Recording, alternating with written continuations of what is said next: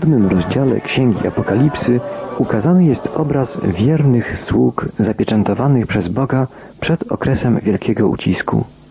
Podana przez Jana liczba 144 000, czyli liczba 12 pokoleń Izraela do kwadratu, pomnożona przez 1000, symbolizuje mnóstwo, wielką rzeszę wiernych, którzy zostaną przez Boga uratowani, zbawieni.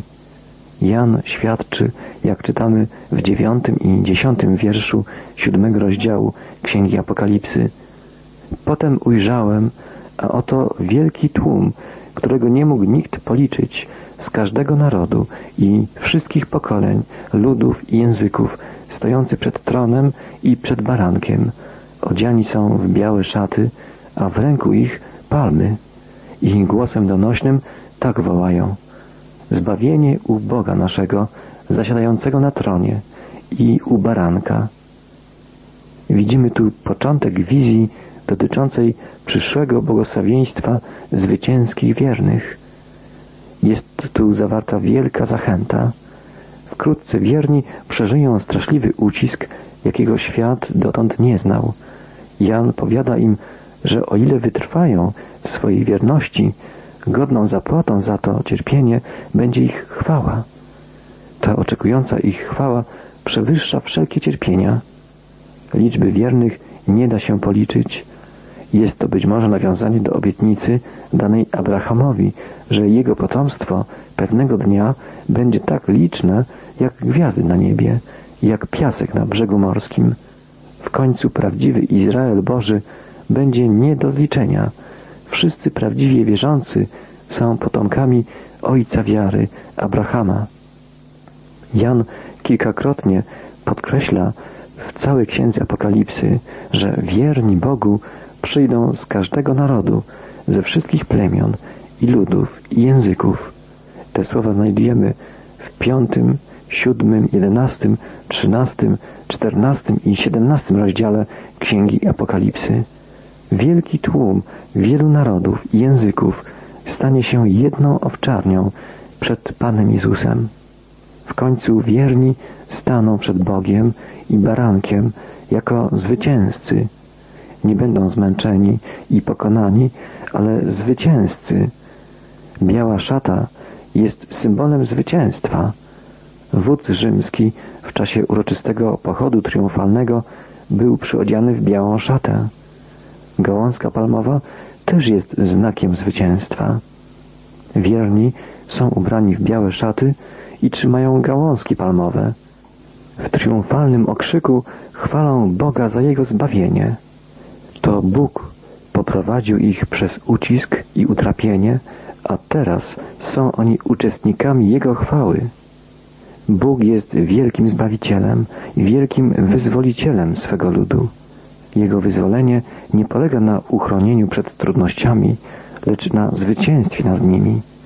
Nie jest to takie wyzwolenie, które zachowuje człowieka przed kłopotami, ale zwycięsko prowadzi go przez nie. Nie czyni ono życia łatwym, ale czyni je wielkim. Chrześcijańska nadzieja nie polega na oczekiwaniu na uniknięcie wszelkiego rodzaju kłopotów i trudności. Chrześcijańska nadzieja polega na tym, że człowiek w Chrystusie pozostanie wiernym we wszystkich kłopotach i trudnościach, a następnie wejdzie do nowej Bożej rzeczywistości. Będzie to rzeczywistość wspaniała, rzeczywistość, której teraz nie jesteśmy w stanie nawet sobie wyobrazić.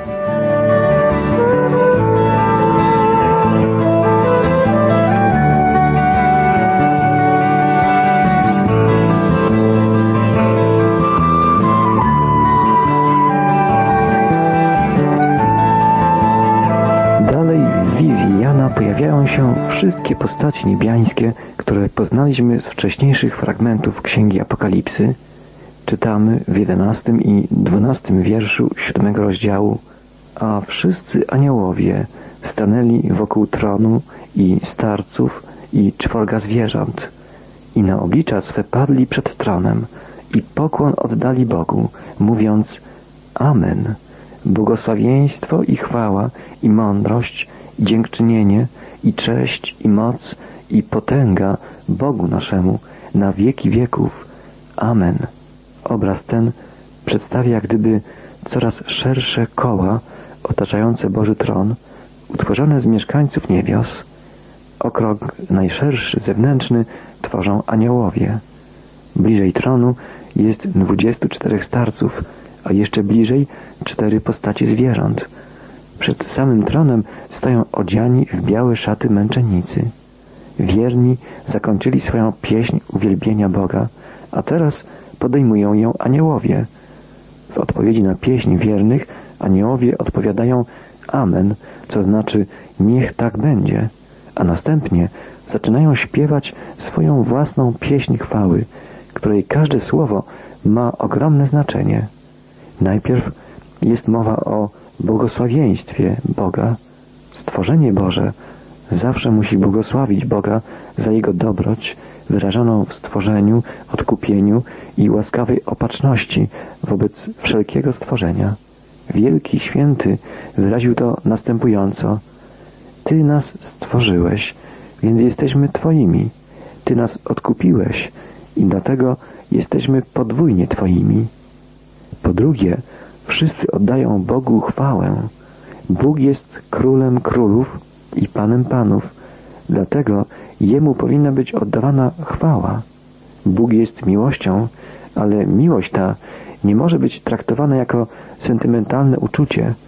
Ludzie nigdy nie powinni zapominać o majestacie Bożym. Chór wielbiący Boga chwali też Jego mądrość.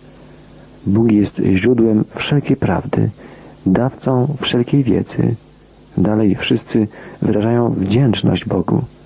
Bóg jest sprawcą zbawienia i jest dawcą wszelkiej łaski.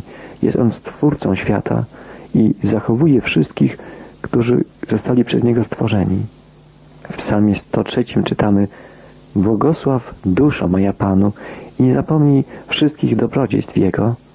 Szekspir powiadał, że niewdzięczne dziecko jest czymś gorszym niż ukąszenie węża. Powinniśmy uważać, byśmy nie byli winni najcięższego i najbardziej odrażającego grzechu, jakim jest brak wdzięczności. Na koniec chór wielbiących sławi moc Boga. Boża moc nigdy się nie zmniejsza. W miłości wykorzystywana jest dla dobra człowieka. Bóg realizuje swoje cele poprzez wieki historii, aż w końcu nadejdzie Jego Królestwo. Słowa tej wspaniałej pieśni mogą inspirować nas do wielbienia Boga. Wysławiajmy w naszych modlitwach Boga.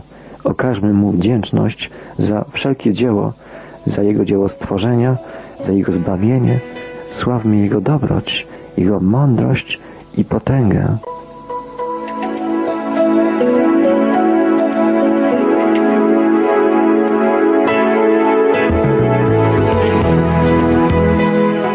Słuchacie Państwo programu Marka Cieślara Wędrówka przez Biblię.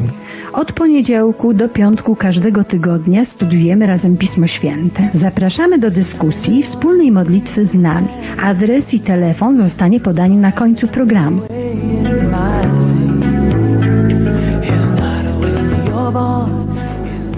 Jan słyszy pieśń chwały, a potem rozmawia z jedną z postaci otaczających Boży Tron.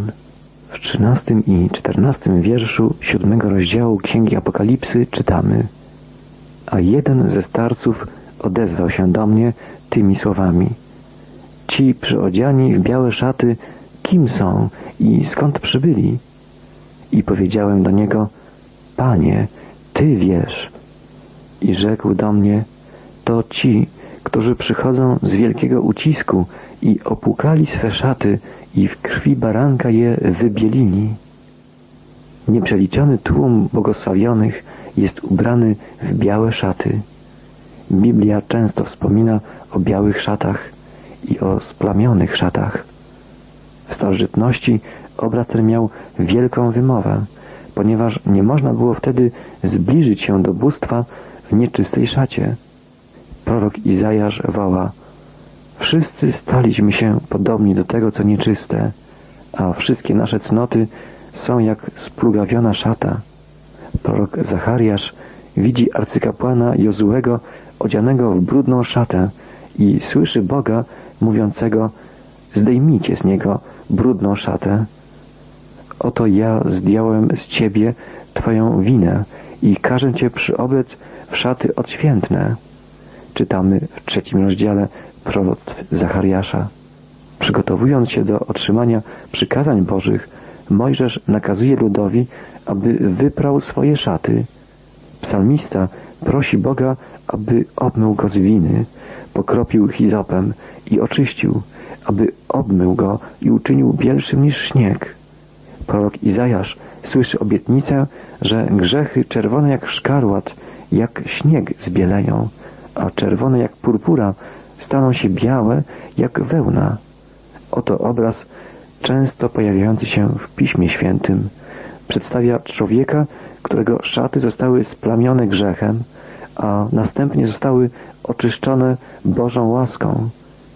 Bardzo ważną rzeczą jest, byśmy pamiętali o tym, że miłość Boga nie tylko przebacza człowiekowi zanieczyszczenie jego szat, ale również oczyszcza je. Jest to możliwe dzięki wspaniałemu dziełu Jezusa Chrystusa, Bożego Baranka, Zbawiciela świata.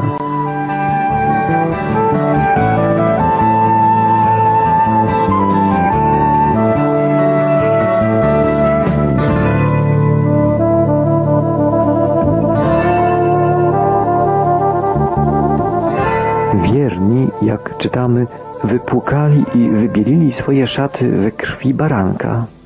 Nowy Testament bardzo często mówi o krwi Jezusa Chrystusa. Powinniśmy uważać, aby nie utracić pełnego znaczenia tych słów. Dla nas krew znaczy śmierć i krew Jezusa Chrystusa mówi o Jego śmierci. Mówi jednak także o życiu. Krew jest siedliskiem życia. Życie należy do Boga. Dlatego krew zawsze musi być Jemu ofiarowana. Identyfikowanie krwi z życiem jest czymś naturalnym.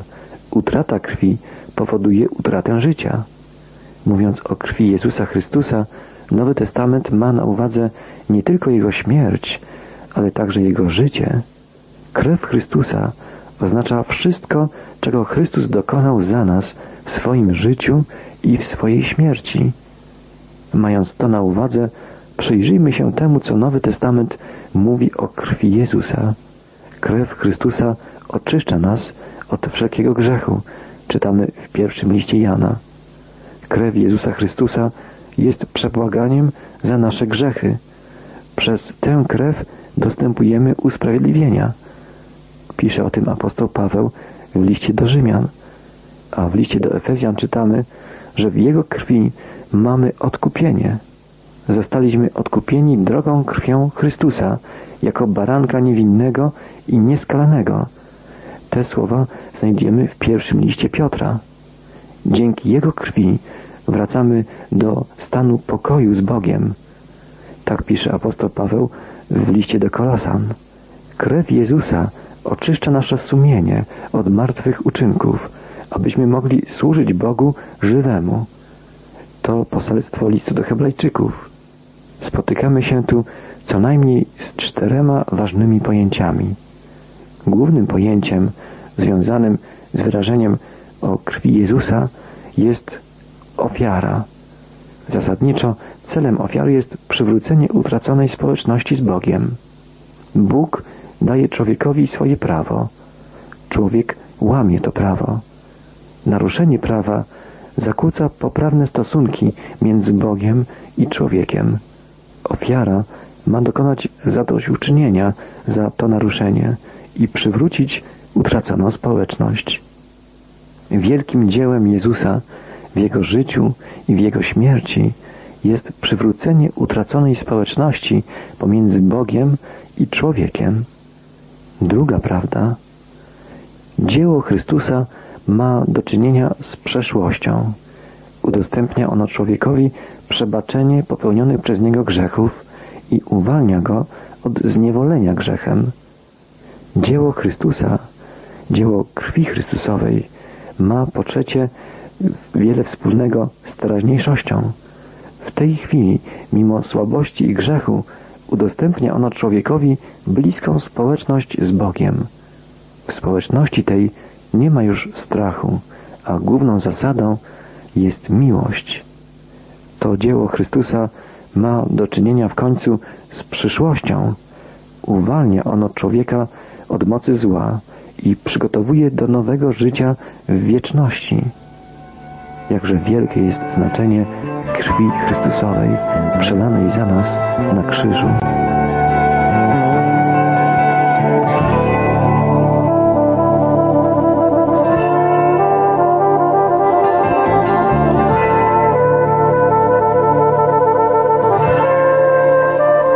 Ludzie stojący przed tronem Boga wybielili swoje szaty w krwi baranka. Zastanówmy się przez chwilę nad znaczeniem tego wyrażenia. Białe szaty zawsze oznaczają dwie rzeczy. Symbolizują czystość, życie oczyszczone od splamionej grzechem przeszłości, życie zabezpieczone od grzechu w teraźniejszości i od jego ataków w przyszłości. Symbolizują one też zwycięstwo, życie, które odnalazło tajemnicę zwycięstwa. Mówiąc inaczej, oznacza to, że święci odkryli tajemnicę czystości i tajemnicę zwycięstwa we wszystkim tym, czego Jezus Chrystus dokonał dla nich w swoim życiu i w swojej śmierci. Wyrażenie w krwi baranka może oznaczać w mocy krwi baranka albo kosztem krwi baranka. Czystość i zwycięstwo zostały zdobyte mocą i kosztem tego, co Jezus uczynił dla ludzi przez swoje życie i poprzez swoją śmierć na krzyżu. Jan uważa, że błogosławionymi są ci, którzy wyprali swoje szaty we krwi płynącej z ran Jezusa Chrystusa. Dla nas są to niezwykłe słowa, może nawet trochę odrażające. Nieprawdopodobne jest bowiem dla nas wybielanie szat w czerwonej jak szkarłat krwi. Jednak nie było to czymś dziwnym dla ludzi z czasów Jana. Dla wielu z nich obraz ten był dobrze znany. W tamtych czasach bowiem obrzędy prania szat w krwi ofiar były częste w religiach pogańskich. Przeczytajmy opis jednego z takich obrzędów. Nad wykopem ustawiono platformę z desek, w których wykonano wiele otworów. Na platformie tej zabijano ofiarnego byka. Pod platformą w dole klęczał wyznawca bóstwa poddawany procesowi inicjacji. Krew zabijanego zwierzęcia kapała na człowieka znajdującego się w dole. Jego głowa i ubranie miały być obficie skropione krwią. Następnie podnosił do góry twarz, aby krople krwi mogły padać na jego usta, na jego uszy, oczy i nozdrza. Tą krwią zwilżał swój język, a potem w sakramentalnym akcie połykał krew. Wychodził z obrzędu, będąc pewny, że został odrodzony do wieczności. Nam może wydawać się taki opis czymś niesamowitym i cały obrzęd czymś ponurym i strasznym. Ale nie chodzi tu o sam opis, lecz o ukrytą w nim prawdę. Wielką i niezmienną prawdą jest to, że przez życie i śmierć Jezusa Chrystusa chrześcijanin zdobywa czystość i zwycięstwo, którego nigdy nie odniósłby o własnych siłach. Czytamy, że święci wyprali szaty swoje i wybielili je w krwi baranka. Dzieło odkupienia człowieka zależy wyłącznie od Chrystusa, ale sam człowiek nie może być bierny, musi osobiście to dzieło przyjąć. Wszystkie środki oczyszczające mogą być do dyspozycji człowieka, ale ich skutek widoczny będzie tylko wtedy, gdy zostaną przez tego człowieka zastosowane. W jaki sposób człowiek przyjmuje ofiarę Chrystusa i uczestniczy w jej skutkach? Czyni to poprzez pokutę. Musi zacząć od wyrażenia żalu za swój grzech i wyrażenia chęci upamiętania się. Czyni to poprzez wiarę. Pismo Święte wzbudzi w nim skruchę, wiarę, ożywi jego serce. Modlitwa przybliży go do Chrystusa. Codziennie będzie wzrastać i umacniać się w wierze. Jest to możliwe tylko wtedy, gdy człowiek wierzący trwa na co dzień w bliskiej społeczności z Jezusem Chrystusem.